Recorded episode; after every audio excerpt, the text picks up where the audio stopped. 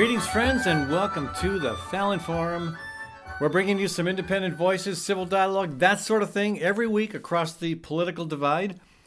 I'm Ed Fallon. I'm your host. We are coming to you from the heart of America's heartland, Des Moines, Iowa. If you like what we're doing, we could sure use your help. If you visit the donations page on the Fallon Forum, you can see some options there. And if you run a small business or a nonprofit in the Des Moines area, Des Moines Metro, doing good work, consider becoming a sponsor. And speaking of sponsors, thanks to Gateway Market, that's Central Iowa's premier good food store, bringing together the world's finest products with Iowa grown foods and passionate personalized service. If you're looking for quality foods with a community focus, check out the Good Food Difference at Gateway Market and Cafe. Hey, and thanks also to Westrom Optometry, located in Des Moines East Village. Dr. Joel Westrom and his staff are fluent in English and Spanish and the clinic is open from Monday through Friday from 9 a.m. until 5 p.m. and on Saturdays by appointment. That's Westrom Optometry. Yeah, thanks to all who support this program, to our sponsors, and to the Des Moines Irish Session for providing our very traditional bumper music. Hey, what have we got for you today? Let's see. Uh, later in the program, Aaron Lehman with the uh, Farmers Union is going to join us. We're going to be getting his take on the farm bill currently being discussed in Washington, D.C. I will also talk with Margaret Klein Salamon, longtime associate of mine, a clinical psychologist who advises people on how to navigate all the bad news we're getting about the uh, climate crisis. We'll also talk about her uh, her new well the the second edition to her re- reasonably new book, uh, Facing the Climate Emergency. And for our farm and food segment, Kathy Byrnes joins me for our May garden Q&A. But first, I got a few other things on my mind. All right, I'm, I'm just going to come out and say this. Uh, Iowa is killing the Gulf of Mexico. You know, if you live in Louisiana, you're probably still celebrating the fact that LSU beat the University of Iowa uh, women's basketball team. Great game. But um, what, what you should be really concerned about if you live in Louisiana is what Iowa is doing to the Gulf of Mexico. And that was brought home really powerfully last week in a column by Randy Evans. Randy's the former uh, editor of the Des Moines Register editorial page. Uh, don't hold that against him. Uh, he's still writing great columns and uh, getting fairly good circulation. And last week he wrote about the uh, the Iowa Senate eliminating half a million bucks for the Nutrient Research Center. So what's that all about? Well, that center has been the money for that center has been paying for 66 sensors that are put on rivers across the state. And those sensors monitor nitrate and phosphorus levels in our waters. And why is that important? Well, it kind of tells us how well we're doing. And uh, to quote directly from Randy's uh, column, quote, the sensors have been used to help state officials and researchers know if improvements to water treatment plants, wetlands, and conservation practices on Iowa farms are reducing water pollution. End quote. And uh, the bottom line is um, they probably are showing that, uh, they're probably showing that we're not doing a good job. And so instead of like taking that information and doing something productive, yeah, we'll just kind of eliminate them. Then we won't know. We'll be in we'll be we'll be in blissful ignorance. Now, I want to take you back a few years to 2008 when uh, Midwest environmentalists and uh, fishing folk down in the Gulf uh, they, they pressured Midwest states, upper Midwest states, to agree to reduce the uh, flow of nitrates and phosphorus into the Mississippi River Basin. And uh, they, we agreed to, to reduce them by 45% because it is an absolute scientific fact that those toxins are what have created the dead zone in the Gulf. And again, the dead zone it's at, it's appropriately named because it's pretty much impossible for fish to survive in that huge area of the Gulf. So again, quoting from Randy's column, uh, Sylvia Secchi, a University of Iowa professor and researcher at the Public Policy Center, said, quote, the legislature does not like that the data and the science show our water is getting worse, and so they are trying to get rid of the data and show other institutions in the state that their funding will be cut if it produces information that they find inconvenient. End quote. That is wrong. Uh, this is so badly wrong. It's unconscionable.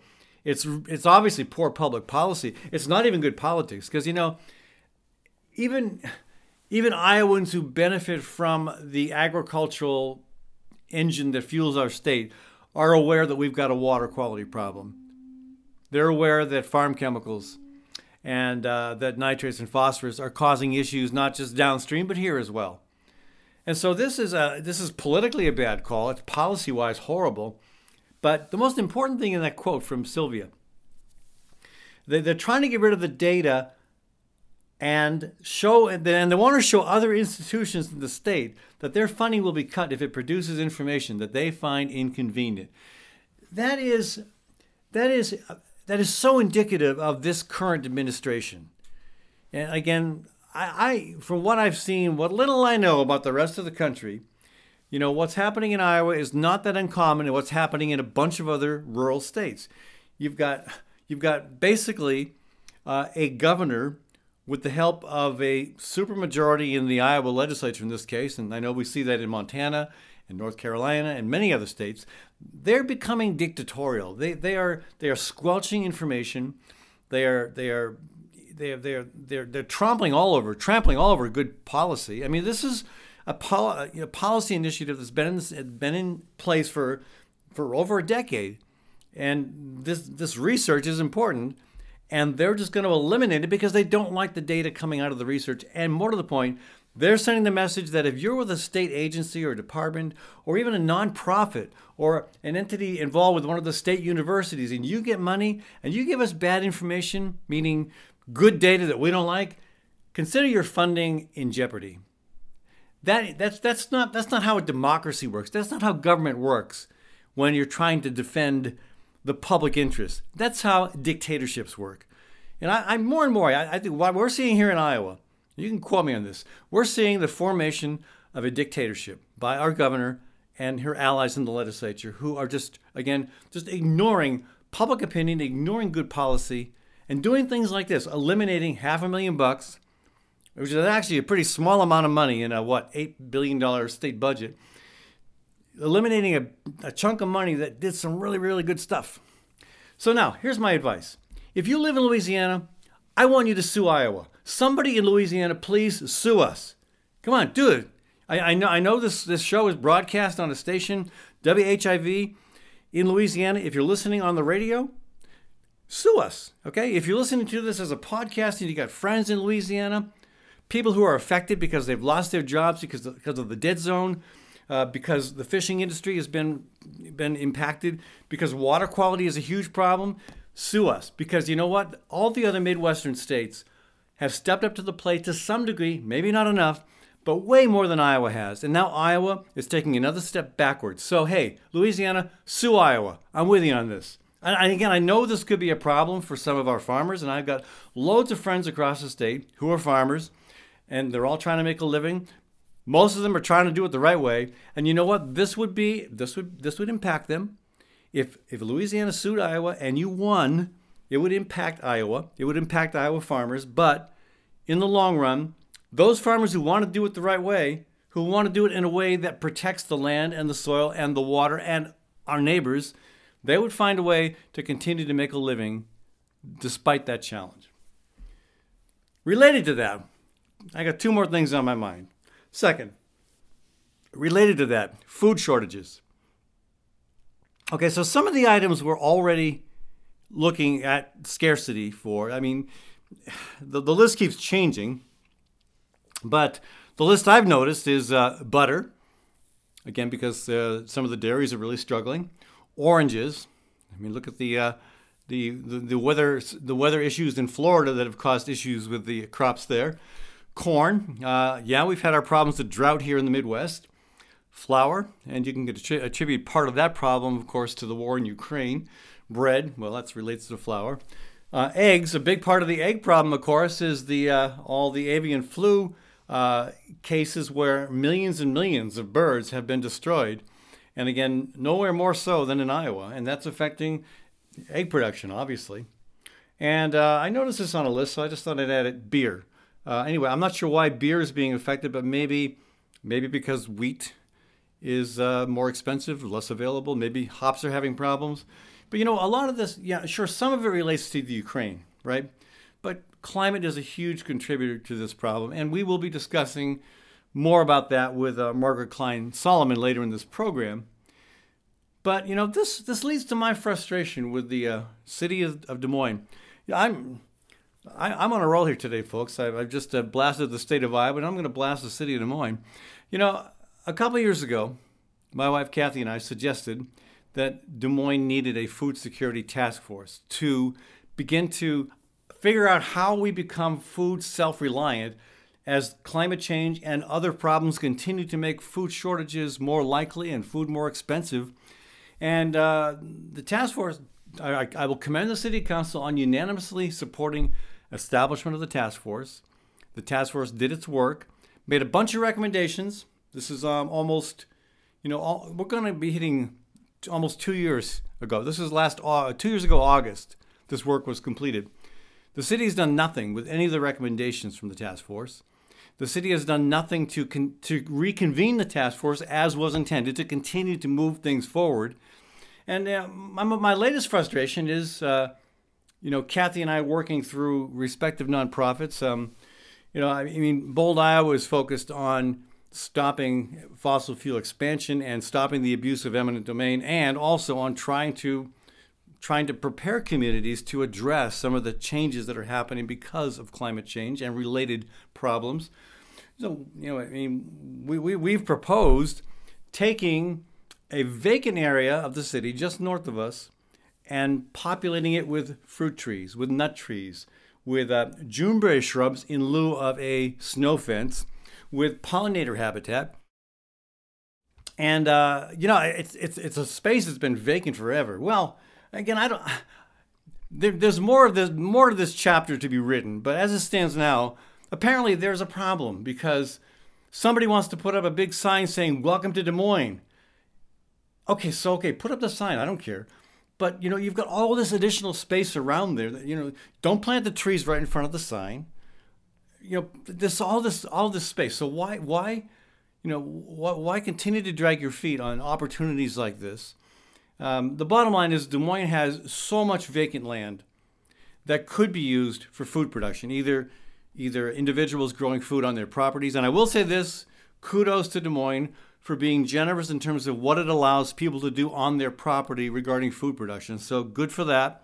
Uh, also good to good for Des Moines for allowing uh, uh, for helping to, to plant um, strawberries and a few other things. But again, that needs to continue and grow. If you really want to make a difference in food security, this has to be a huge initiative. This has to be the kind of comparable initiative to what Havana and Cuba did after the Soviet Union collapsed and Cuba's supply of crude oil vanished almost overnight. And they had to switch from a conventional fossil fuel based big ag system to smaller, sustainable, organic based production. And it was three years of tough going for them. They did it. You know, I don't know if we could, I don't know if you could. The problem is you can't pull this off overnight. Three years was fast. So if you want to start thinking about food insecurity that's already starting, getting worse, and coming at us in a big way, now is the time. And so, you know, I just don't understand why city officials who seem to understand the importance of a food security task force, who seem to understand the importance of planting strawberries and community gardens, I don't understand why they drag their feet on something so obvious. That's my rant today for that. Uh, that's my, my shot, I guess, at the uh, state government, at the city government, and now, yes, at the U.S. Congress. You thought I'd let them off the hook, didn't you? No.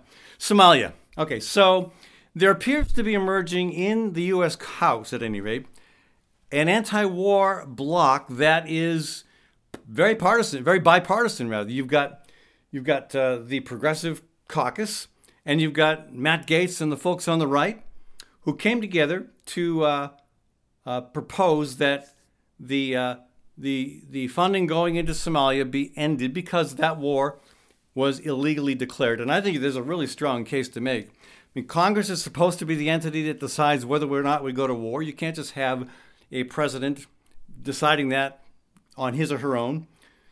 But um, that happened, and it's been continuing, and there's been incredible amounts of money spent in Somalia and so, you know, Matt Gaetz proposes this resolution. And meanwhile, uh, Democratic reps on the Progressive Caucus, uh, uh, Pramila Jayapal and uh, Ilhan Omar, uh, the, de- the, deputy chairs of that uh, caucus, actually chair and deputy chair, they were among the 102, I think, votes in favor of the resolution. unfortunately, that's not obviously enough to pass it, but um, it sent a, I think it sent a pretty strong message that, you know, there is a growing coalition of Americans, right and left, and center probably as well, who think that our foreign policy is out of line, that we cannot continue to be the global policeman. We cannot continue to try to expand and maintain an empire that is not doing us any good and is not doing the world any good. And why do I say, in the case of Somalia, is it why is it not doing Somalia any good? Well, uh, who says that? Well, the Pentagon says that. Okay, the, the Pentagon had um, had a report called "The Cost of War," and their February report, their February analysis of the U.S. involvement in Somalia, showed that there was a 23% increase in violent activity from 20, 2021 to 2022. I'll read you a quote from that report. Uh, the most striking trend in Somalia over the past year was a 133% increase in the level of fatalities linked to militant Islamist group violence primarily Al Shabaab. Okay, that's from the, the Africa Center for Strategic Studies. That's a Defense Department research institution.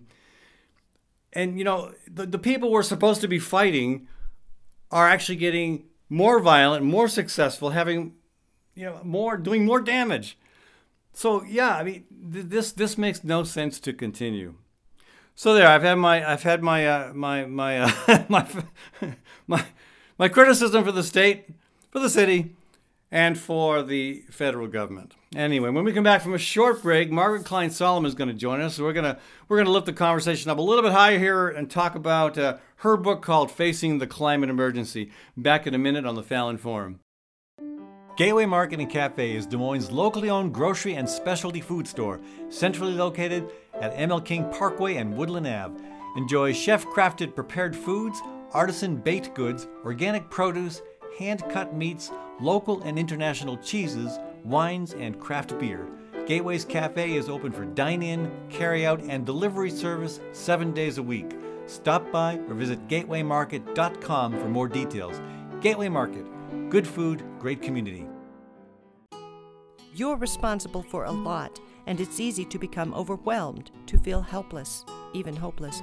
What's not so easy is finding your way back to feeling and functioning better. Psychiatrist Dr. David Drake helps individuals and couples throughout Iowa with the convenience and privacy of televideo counseling. Dr. Drake also prescribes medication when needed, and his services are offered on a self pay basis. If you need help, don't delay. Contact Dr. Drake at daviddrakefamilypsychiatry.com.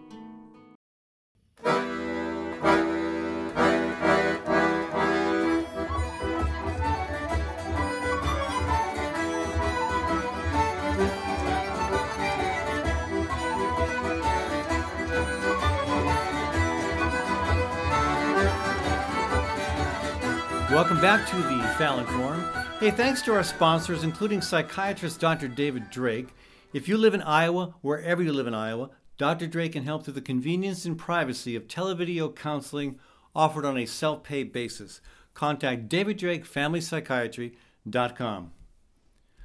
would like to now welcome to the program Margaret Klein Salamon. She's the uh, founder of Climate Awakening and author of Facing the Climate Emergency how to Transform Yourself with Climate Truth.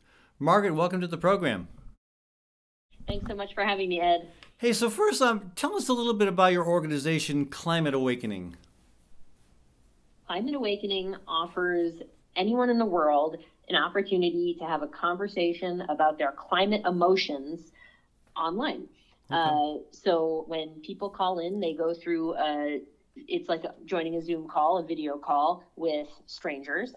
and uh, there's a sequence of watching short videos of me explaining something like, you have to approach your climate feelings with compassion because it's really painful stuff and try not to be so self-judgmental and you know offering kind of guidance like that but then the bulk of the call is people talking to each other. And the prompt is, how do you feel about the climate emergency? Mm. Okay. And you're getting a, a lot of lot of folks interested in that. People, it's we've had hundreds of calls. Good. People, um, people want to talk about how they feel, and so many people never get a chance to do that. Mm. Okay. And so, about I think it was last year, you wrote a book, Facing the Climate Emergency. Uh, and now you're on a second edition of that book. So why why the second edition? So the first edition came out in 2019. So three years. Okay, um, time flies. but but and a lot has changed um, during those three years. Most notably, uh, COVID uh, mm-hmm. turning our turning our country upside down, including the climate movement. Uh, also, for me personally, a lot has changed. My at my new job uh, as executive director of Climate Emergency Fund, I raise money and we make grants to disruptive activists um, who disrupt sporting events. And you know, yesterday or this weekend, the White House Correspondents' Dinner, and um, you know, they get into all kinds of good trouble. So what what ha- so, what what happened at the White House Correspondents' Dinner? They um they blockaded a few entrances. They were not able to uh, shut the dinner down, but they did um, they did keep some vehicles and out and uh, celebrities went around them. Many several celebrities expressed support. Um, so and it was the the, the same group um, climate defiance based in dc it's a youth led group the same group has been um, uh, shouting down and mm. ending the speeches of Biden's uh, senior climate advisor and John Podesta. They are really, um, really willing to disrupt normalcy and to get carried out of events and whatnot in order to uh, pressure the Biden administration to stop expanding fossil fuels. Which is what the Biden administration is doing in the Arctic and also in the Gulf. Exactly. Yeah. So uh, now I had not heard about the disruption of the uh, correspondents' dinner. Did that make the national news anywhere at all? Yeah, it did. Okay. Um, Missed it. it. Yeah, well, it's um, gosh, isn't that the way with uh, yeah. climate coverage? That's that's why, by the way, the some of our other grantees threw soup on Van Gogh, right? And that went that went viral. Everybody saw that, and people people said, but why why something like this? Why not uh, protest at the fossil fuel infrastructure and or or even something like the White House Correspondents' Dinner? And the answer is because no one covers it. The same the same activists who threw that soup onto the painting just five months before that had been blockading oil infrastructure sites all over the United Kingdom. They had been arrested hundreds of times and shut down multiple sites simultaneously. They'd been doing such amazing work, but that didn't break through in the right. media. Very, very actions very seldom do. So activists have to look yeah. for, let's say, creative ways. And I, I, know that from our own work back in 2019, uh, in my work with Bold, Iowa, we uh, there were about 250 of us statewide who did. We went to we went to literally hundreds of candidate events, presidential candidate events, mostly Democrats, some Republican, and tried to raise awareness about how urgent climate change was and tried to get their responses. And again, almost zero coverage by the mainstream media. Almost zero coverage. Even I will yeah. say this, even by the even by the more independent media, almost zero coverage. So is the only way to break through that uh, by doing something as extreme as throwing a can of tomato soup on a Van Gogh painting? It's the only thing I've found so far. Hmm. So what I mean, that says a bunch of things. What what does it say about the mainstream media? well, like as Adam McKay portrayed in Don't Look Up, they it's it's just not um, it's not registering yeah. with them. They they fundamentally don't understand the situation. Because I mean, if they were reporting on climate like the existential emergency it was, and being in headline after headline, um, day after day, like they covered COVID uh, for mm-hmm. several months, then we'd be in a much different situation. I would say they covered COVID to that extent for better better part of a year. Yeah, it's true. Yeah. Um, but I do want to say activism is disruptive activism is the best way I've found, but there is actually another way, and that is emotionally processing the climate emergency and talking about it. This is a different way. I, I hope that eventually people who do that become activists or support the activists, but it is um, it is I think a critical process uh, to help wake people up and uh, like live in reality not in you know mind and, and body and spirit. And so that's really what the book is about. So, it's about helping people enter reality. So have you had what kind of responses have you had from the first edition of the book in terms of uh, it inspiring people to get involved? Well it's been great. I i mean people have said they became an activist because they read the book.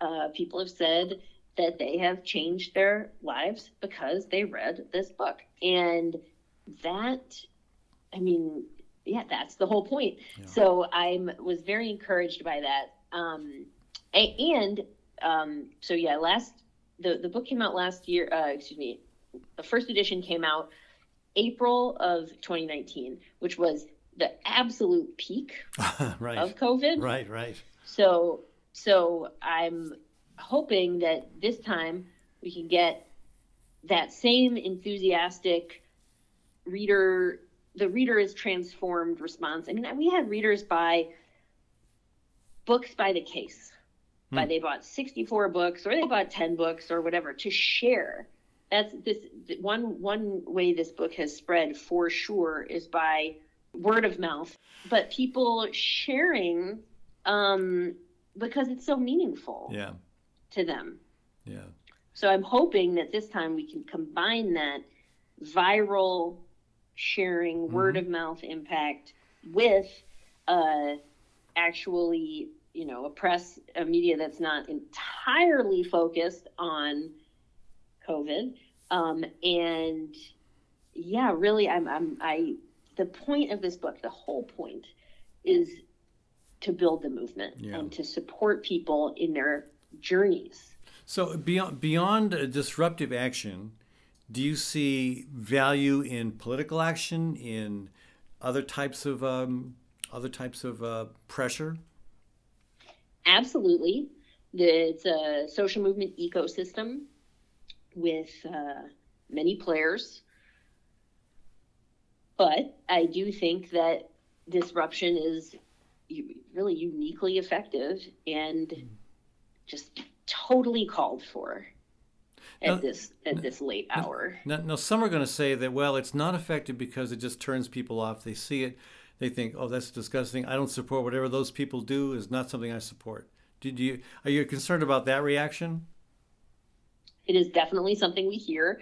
I think it's very overblown. Um, and social science backs this up because, for example, at election time, uh, how much protest there has been for a quote unquote liberal issue in a district increases vote share for Democrats. And that is even if those protests have gone badly wrong, um, like became violent, it still increases the vote share. Now, obviously, Climate Emergency Fund only supports nonviolent civil disobedience. But my point is, even when something is let's say a little bit messy um, it by increasing the salience of the topic of climate. Because that's what these activists are ultimately doing. They're increasing the salience. They're making people think about it. By doing that they increase vote share for the democratic party and and because when voters go to the polls they're not voting for for or against climate activists Right. Right? They're they're sure. choosing between politicians. So I think it's important for activists to know, you know, it's not a popularity contest. Part of the job is uh, absorbing people's you know, negative so, feelings. So so let, us envision that uh, this is probably uh, a, a, fantasy. But what, what if what if Democrats held the White House, regained the House, regained or expanded uh, the majority in the Senate, maybe even a filibuster proof majority, and made significant inroads into state legislatures and governorships across the country. What if you saw this vast blue wave across the country?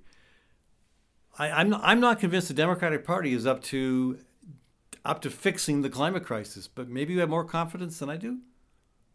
No, I agree with that. Um, I yeah, I just think the answer. Well, I mean, I, I think basically the answer is just more more movement, more activism, more citizen involvement and and demands. Because yeah, no, I totally agree, and that's why you know that's why climate defiance is you know strongly pushing back yeah. against Biden. But I, I, mean, this is just totally unacceptable right. what he's doing. But right. yeah, and I, I think there's also you know the idea of um, bringing citizens more into governance, such as through people's assemblies, citizens' assemblies. I think there's interesting, um, let's say, democracy experiments hmm. going on that potentially could be utilized as well. But uh, yeah, no, I, I so one one thing that we're concerned about here is that um, it, it, not just the importance of pushing back against pushing back against more fossil fuel expansion, but bracing people, bracing our communities for the inevitability of adaptation. We've, we've got to be able to adapt because things are coming at us.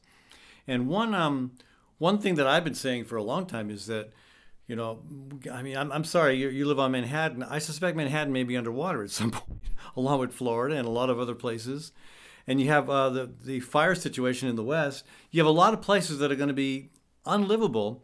And you know, I, I I've I've often seen that the Midwest is a place where people are going to have to move because they don't have any choices. Do you think that's a, a, a reality? Yeah, I do. I mean, I I uh, I hope that. Um, you know, I can still, I'm in Brooklyn. I hope that I can still live here in Brooklyn for many years. It's really hard to know exactly what the timeline is going right. to be on this sure. stuff. But yes, absolutely. Migration to the Midwest where there's plentiful fresh water and good agriculture. I mean, yeah, for sure. Yeah. Fresh water, I, would call it contaminated water at this point. it's pretty bad shape. So, um, one, more, yeah, in terms of tactics, strategies, approaches, things that we can do to kind of wake people up. I mean, I mean, I, what you said about your book resonates with me. I, I, had a lot of people respond to my book saying, "Hey, this." I one one person in Ohio said this inspired us to put solar panels on our roof. I had a young guy in Pittsburgh say, "Hey, this inspired me to take my writing and shift it to focusing on climate stuff." Um, but one, one thought I've had is, is is America ready for another huge coast to coast march? I mean, I'm, I'm harkening back to the days of the Great Peace March in 1986, which did a, a lot to raise awareness about, about nuclear testing, about military spending. It had a huge impact. Do you think something like that, of that scope, would be impactful? Sure. Yeah. Yeah. I, I mean, I, I'm I call myself a climate maximalist. Which means uh, it's it's like on everything on policy. You know, should we do solar subsidies? Yes. Should we ban gas in new infrastructure? Yes. You know, like it's and it's always you know more faster. And it's the same thing with with activism. If you are joining together with other people to demand that policymakers decarbonize as quickly as humanly possible starting by ending the expansion of the fossil fuel infrastructure. I mean, then like, yeah, then that's that's the movement. Yeah. Like we're you know you're part of it, and we're in it together.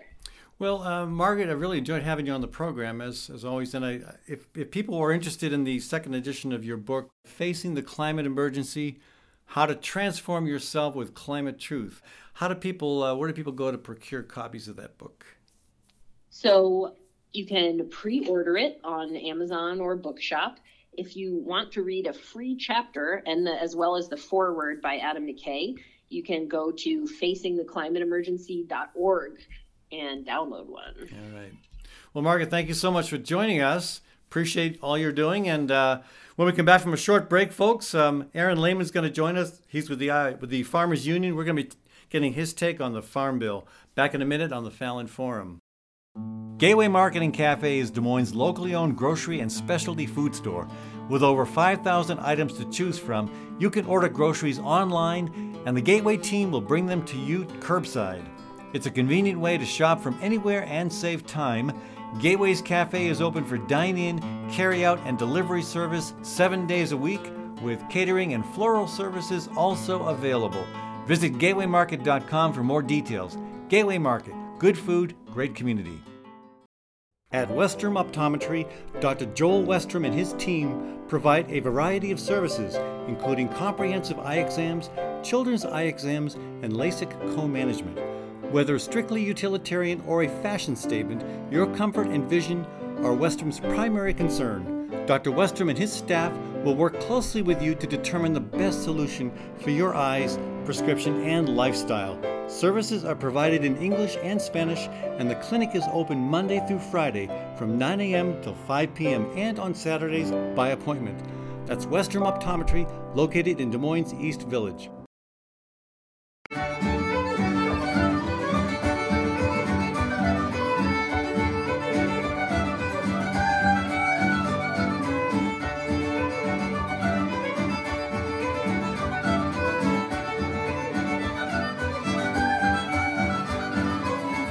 Welcome back to the Fallon Forum, everyone. Good to have you here.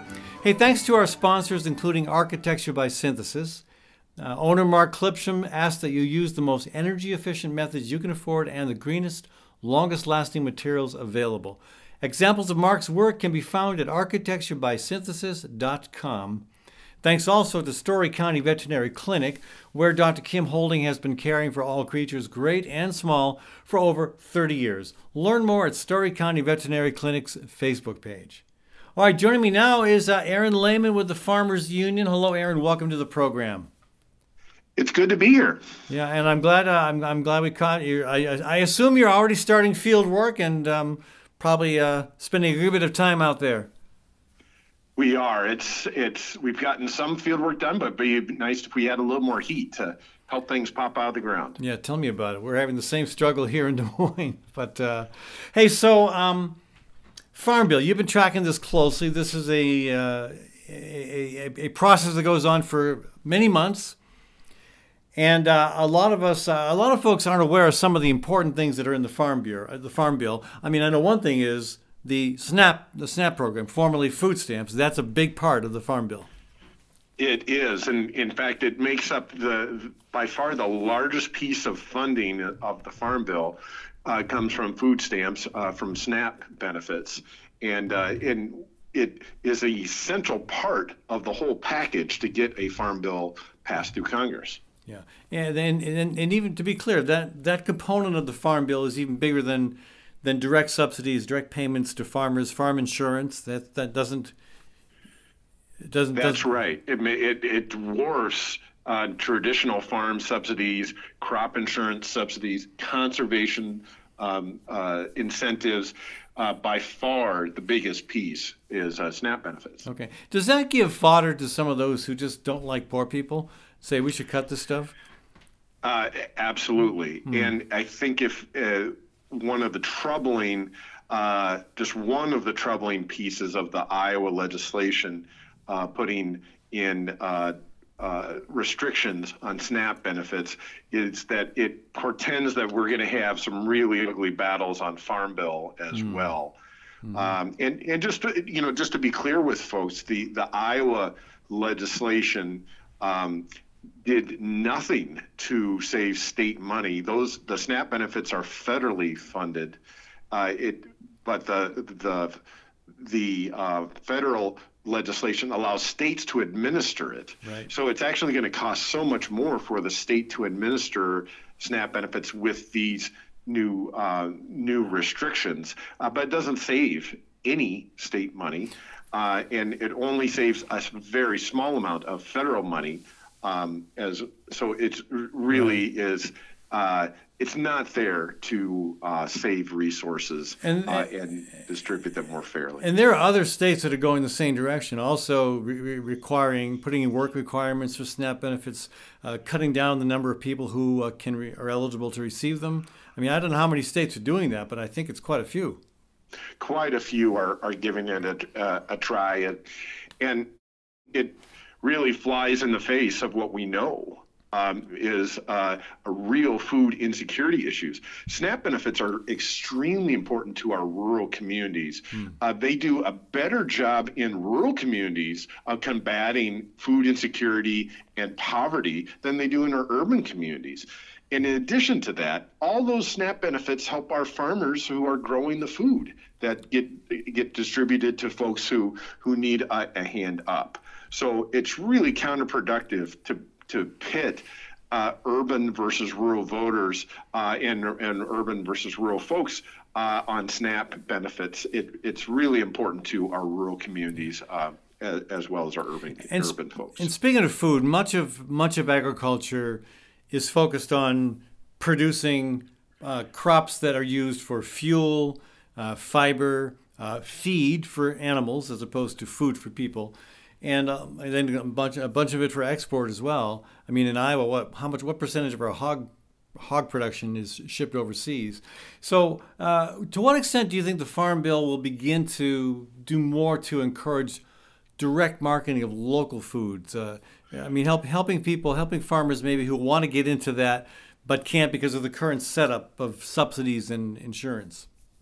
Yeah, it's we def, definitely. Uh, see the need to encourage more local and regional food production that food that connects our farmers with our communities uh, and that is um, the farm bill itself um, has uh, led to production that uh, um, has led us away from those systems over the past 30 or 40 years, right. which is really unfortunate. Um, we uh, earlier versions of the Farm Bill uh, contain provisions in there which encouraged diversified production. Um, and uh, the brakes have been taken off of the system, uh, and, it, and as a result, it just careens from side to side. Uh, and uh, encourages overproduction, uh, incur- uh, at times encourages boom and bust cycles, and it really should be a stabilizing force for agriculture. Um, and uh, even the commodity side of agriculture, uh, which goes for, as you said, for feed, for export, uh, and uh, for fuel. So, and why why do you suppose that years ago uh, the uh, components of the farm bill that supported local food production were removed? Was that at the behest of big agriculture? Well, it certainly was, and and those diversified operations used to have a leg up in that farm policy because it, in order to um, start a factory livestock farm, for instance, um, you would have to purchase feed, um, but the but the folks who were growing their own livestock, feeding that livestock with their own crops, uh, had an advantage um, by taking off uh, those uh, those provisions. It encourages overproduction. It encourages those who purchase feed uh, to buy it at a lower price than farmers can actually grow it. Mm. Uh, and therefore, it encourages uh, industrialized production of, of uh, agriculture and, and, and mm. livestock in particular, uh, rather than encouraging those diversified operations, uh, which are growing the feed for their own livestock on their own farms. So, in mentioning uh, confined animal feeding operations, uh, are there any uh, proposals that might be worked into the Farm Bill that might address some of the concerns that people have about the expansion of large confinements in terms of the the impact they have on fairness in the market, but also on, on water quality, on air quality? Any any attempt to try to address some of those concerns? Yeah, absolutely. One of the big priorities of the Farmers Union is to in, have a competition title in the Farm Bill. Um, that competition title would ensure that livestock markets, for instance, are transparent and fair, uh, so that they're those who are uh, connected to the the packers, uh, large large farms connected to the packers don't have a leg up in our markets. Um, but uh, that transparency and fairness could be returned to those markets. So having a competition title is extremely important. And then there are other pieces as well. We want to make sure that our conservation programs, our incentive voluntary conservation programs, actually go to those folks who are going above and beyond what the minimum parts of the law are um, in order to enhance um, the conservation practices on the farm. Unfortunately, some of those conservation programs are tapped into by factory farms that are simply just putting the money to so that they can comply with the very minimal uh, parts of the of uh, of the pollution control laws that they have to apply for. Um, so targeting those benefits to family-sized farms is really important as well. And do you think some of the uh, conservation provisions we've seen work in you know over the last several decades? Um, you know, buffer strips, uh, terracing, um, grass mm-hmm. waterways. Will those are those likely to stay in the next generation of the Farm Bill? There, we we think that there is funding there. One of the big questions about this Farm Bill in particular is how are we going to treat some of the investments that were made in the Inflation Reduction Act? You know, some of the largest single investments in conservation uh, since the Dust Bowl came a part of the Inflation Reduction Act. Um, some of the very good parts of the Inflation Reduction Act how are those going to get treated? Are those uh, are going to are they going to add to the efforts we've already done, or are they just going to get swapped out? So give us um, give us an example of some of those provisions. Yeah, so it, it, some of those things that you you mentioned, uh, like the conservation stewardship program, uh, a working lands conservation program, help with cover crops, diversified rotations, uh, that type of thing, um, are very essential uh, to our conservation efforts. Okay. Uh, and they, they're part of Farm Bill funding.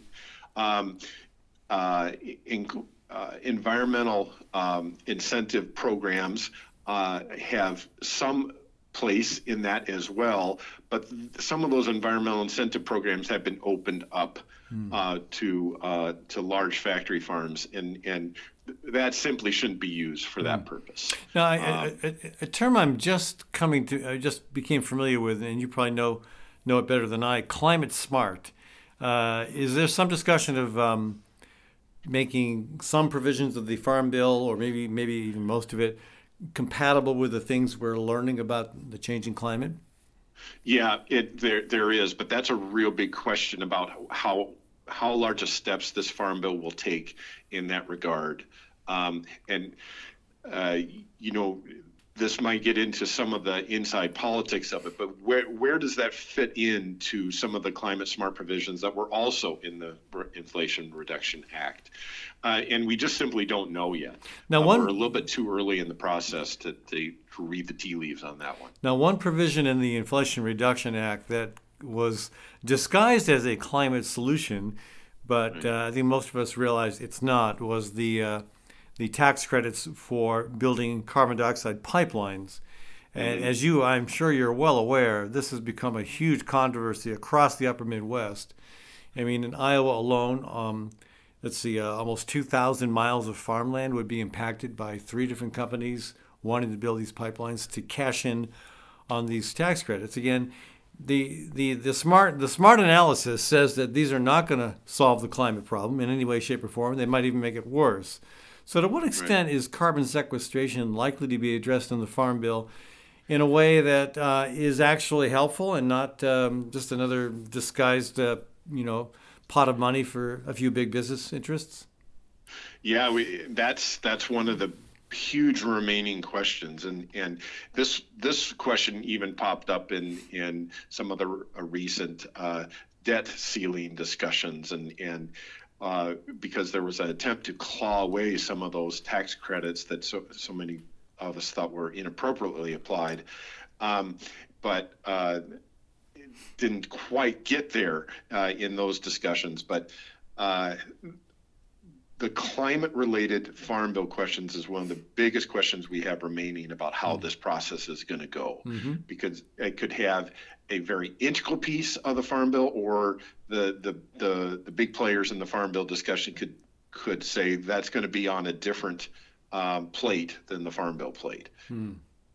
too early to tell but it's a big Too, a big element of conversation it sounds like it, it definitely is, and and you know I think what we have to remember is that uh, in Iowa we have a huge piece in Farm Bill deliberations.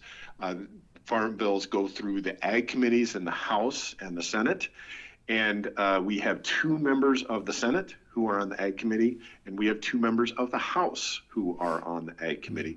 We are the only state that have multiple members of Congress in both the House and the Senate sitting on the Ag Committee. Yeah. Uh, so it's an extremely uh, big uh, Iowa footprint on this legislation. And that said, related to an earlier conversation in this program, what um, the the amount of money uh, that was spent in Iowa to try to address uh, re, you know, limiting nutrients, uh, phosphorus and nitrogen running into the water. Uh, that was just, uh, zone, you know, lined, lined out by the Republicans at the State House. You know, the $500,000 to the Nutrient Re- Research Center, gone. And so Iowa's contribution to expanding the dead zone is likely to continue. Is there anything the Farm Bill could do or might do or should do relevant to trying to bring the state of Iowa into you know, into compatibility with our other Midwestern neighbors to minimize the impact of our soil loss on the Gulf. Yeah, and you know, so many of the programs that are important to address those issues uh, have are really what we call under uh, subscribed, right? So many people are in line to get uh, these practices on their farm, but yet the, the money just isn't there. Yeah. And this was going to be corrected. Uh, in uh, large steps were being taken to correct that through the Inflation Reduction Act, but we we simply don't have an, uh, a large enough um, impact with these programs, yeah. even on the farmer demand side, and that's without the investments we need in order to make sure that these investments have the biggest impact on the ground as well. So um, yeah. we've got a long ways to go to um, get to the farmer demand for these programs. Well, Aaron, I really appreciate you taking the time to join us, and I hope you'll keep us posted as the Farm Bill continues to roll forward. Thank you. It's great to be here. Thank you so much. Folks, we've been talking with Aaron Lehman with the Iowa Farmers Union. When we come back from a short break, uh, Kathy Byrnes is going to join me for our May Garden Q&A session back in a minute on the Fallon Forum. Architecture by Synthesis provides planning, design, and design build services for high performance, low maintenance, affordable homes and buildings. Owner Mark Clipsham asks that you use the most energy efficient methods you can afford and the greenest, longest lasting materials available. Examples of Mark's work can be found at architecturebysynthesis.com. That's architecturebysynthesis.com. At Story County Veterinary Clinic, Dr. Kim Holding has over 30 years of experience working with all creatures, great and small cat, dog, horse, cow, elephant. Well, if you've got a pet elephant, you may be in trouble. Kim's clients stick with her year after year because they know she'll do right by them and their pets and farm animals. So give Kim a shout to keep your animals happy and healthy. Call 515 232 8766. That's 232 8766.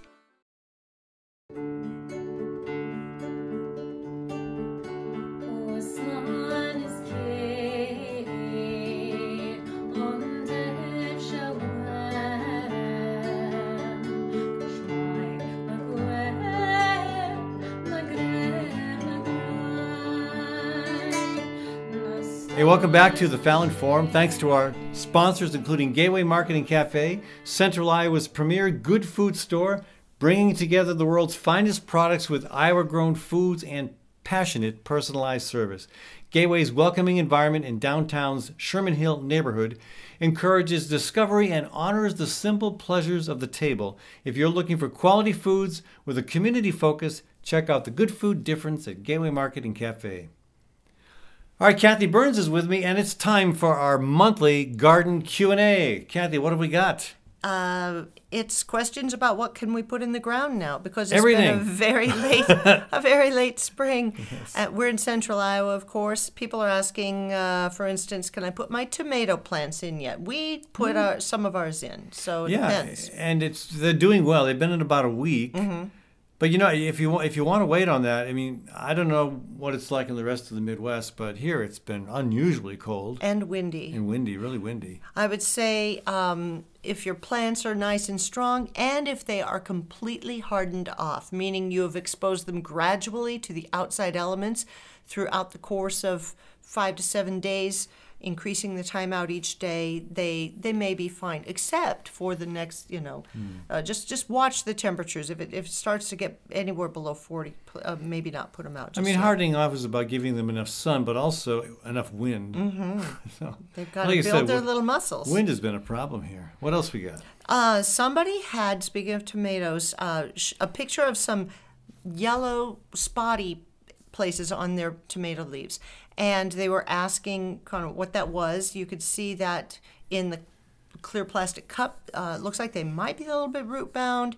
Um, we had something similar, but I don't think it was quite this. Yeah, I, I'm looking at that photograph and I'm not seeing what we had was an, an iron deficiency. It was a, a slight browning of the leaves, but it, Mm-hmm. Patches more patches than of brown. spots, Yeah, yeah. It, it was definitely not a blight, not a fungus. It definitely wasn't an overwatering thing. And this to me looks more like blight or maybe an overwatering problem. I think the answer is most of the plants that we have now that are still seedlings want to be where they belong, which is in the ground. So if people can get those plants in the ground soon, um, it will alleviate the watering problem. For ours, as uh, uh, only a few days after we put our tomato plants in the ground, the yellow patches, the yellowish brown patches, cleared up, meaning whatever nutrient they were still needing, in this case it would be iron, uh, they were getting from the full soil that they were in. Right.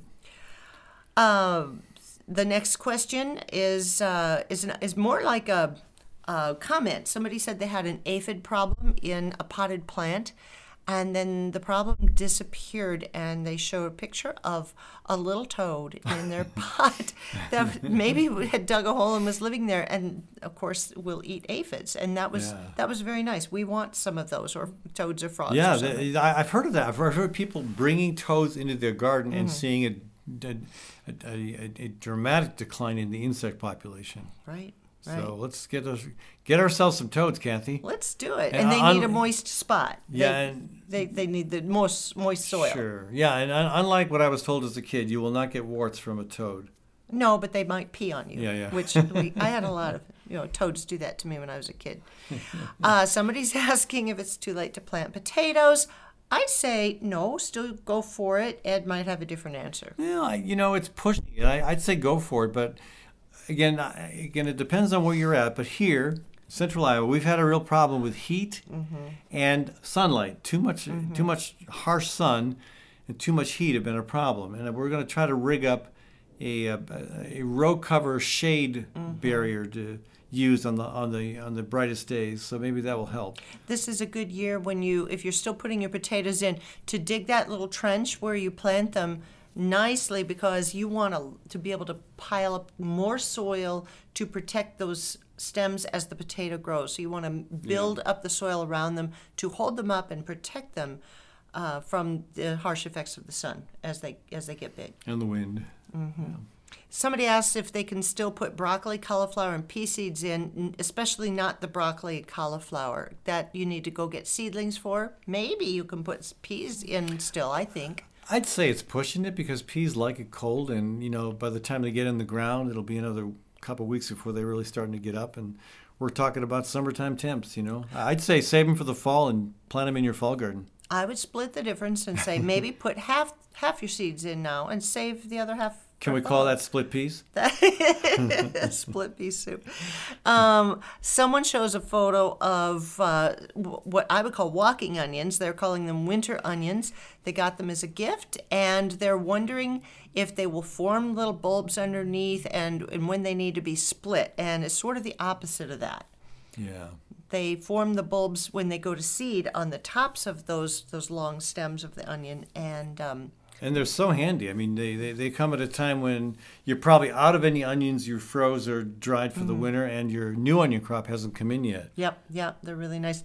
Um, uh, people are asking if they can sow bean and squash seed, if they can put their bean and squash seedlings in Sure, but why would you want to when you can just direct sow them? Direct sow those. Yeah, direct sow those All right. beans and squash.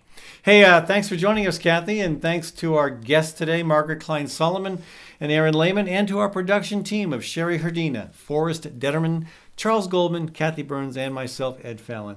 Thanks also to our local small business partners, Gateway Market and Cafe, Dr. David Drake Family Psychiatry, Westrom Optometry, Architecture by Synthesis, and Story County Veterinary Clinic. Thanks also to our nonprofit partners, Iowa Physicians for Social Responsibility, Bold, Iowa, and Birds and Bees Urban Farm. And thanks to the Des Moines Irish Session for our bumper music. Remember, your support for this program matters a lot, so go to the Fallon Forum website to learn more about how you can make a difference. Thanks again, and we will be back next week with another hour of cutting edge talk radio.